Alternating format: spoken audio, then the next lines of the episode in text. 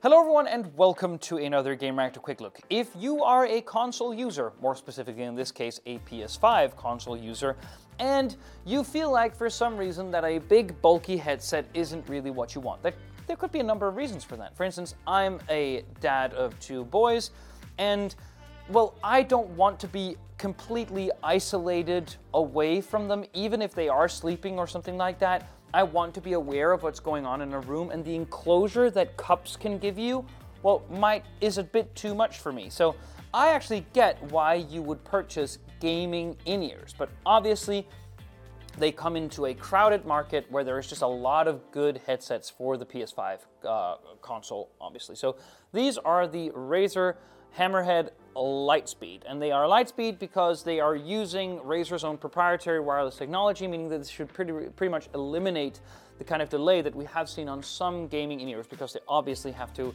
um, you know, sync and connect with the console and sync and connect with they, each other. But um, this has proven to have a delay of something like twenty milliseconds, which is almost indiscernible to, you know, human eye and ear. So we're good there. So what are they? Well, they are Razer's attempt to do a full gaming in-ear justice. And obviously, as you can see here, when I open the case, there is a little bit of uh, R G B lighting there, which is obviously powered by Razer Chroma and can be set up in the dedicated app and through Synapse and all of these things. Um, apart from that, they are Razer's attempt to basically see if they can, well, create a pair of in-ears which feel at home on a gaming platform. And, and to some extent, they really have done that. I've tested them over the past couple of days, and they are good in a lot of different ways. So the ten millimeter drivers in here are pretty nice. They have active noise cancellation, which is a good thing to have, particularly when they are smaller. But again, I prefer them rather open if I can. There's a ten band E Q in the dedicated Razer app, which actually gives you a lot of customizability in terms of the sound signature. They're a bit bass heavy out of the box, but I found that I would be that I was able to very quickly sort of scoop it into a direction which I felt like was pleasing enough. Um, it obviously can do two um, connections, not at once. You actually have to triple tap one of the units on this little faceplate here in order to swap it between Bluetooth, which is five point two, so say to a smartphone, or through the U S B Type-C dongle, which is, I guess, hooked up to your PlayStation five. Now, one thing the keen viewer will already have seen is that there is no way to store the dongle inside this case here.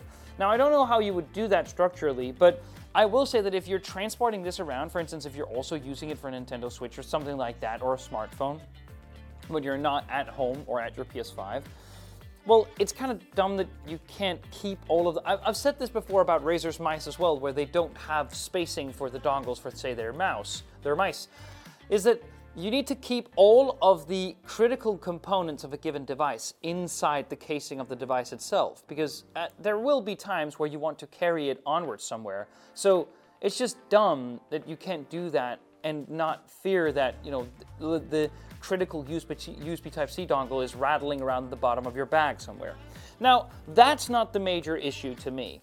The major issue to me is that these are expensive. They're around one hundred fifty dollars, which isn't as bad in the U S, but here in Denmark, they're around fifteen hundred Danish kroner, which means that they are right on par with some of the major gaming headsets on, on the market. So for instance, for around half that, you'd be able to get Sony's own Pulse three D headset, which lasts, well, not as much as the thirty-two hours advertised with both of the battery life in the units themselves and the case, but close to it, and offers up Sony's whole suite of three D uh, sound through that headset, which this obviously doesn't really do. It can't really do that. So you're gonna have to be really crazy about the idea of having gaming in-ears. But if you are, if this somehow fits the bill for you, you do get a pair of solid in-ears which last long on a charge, which has a good companion app with it, um, which sound fine, and which is just, you know, nice and has great ease of use, I would say. So, well, a careful thumbs up to Razer. It's not one of their best product launches this, these past couple of months, but it is among the better. So thank you so much for watching.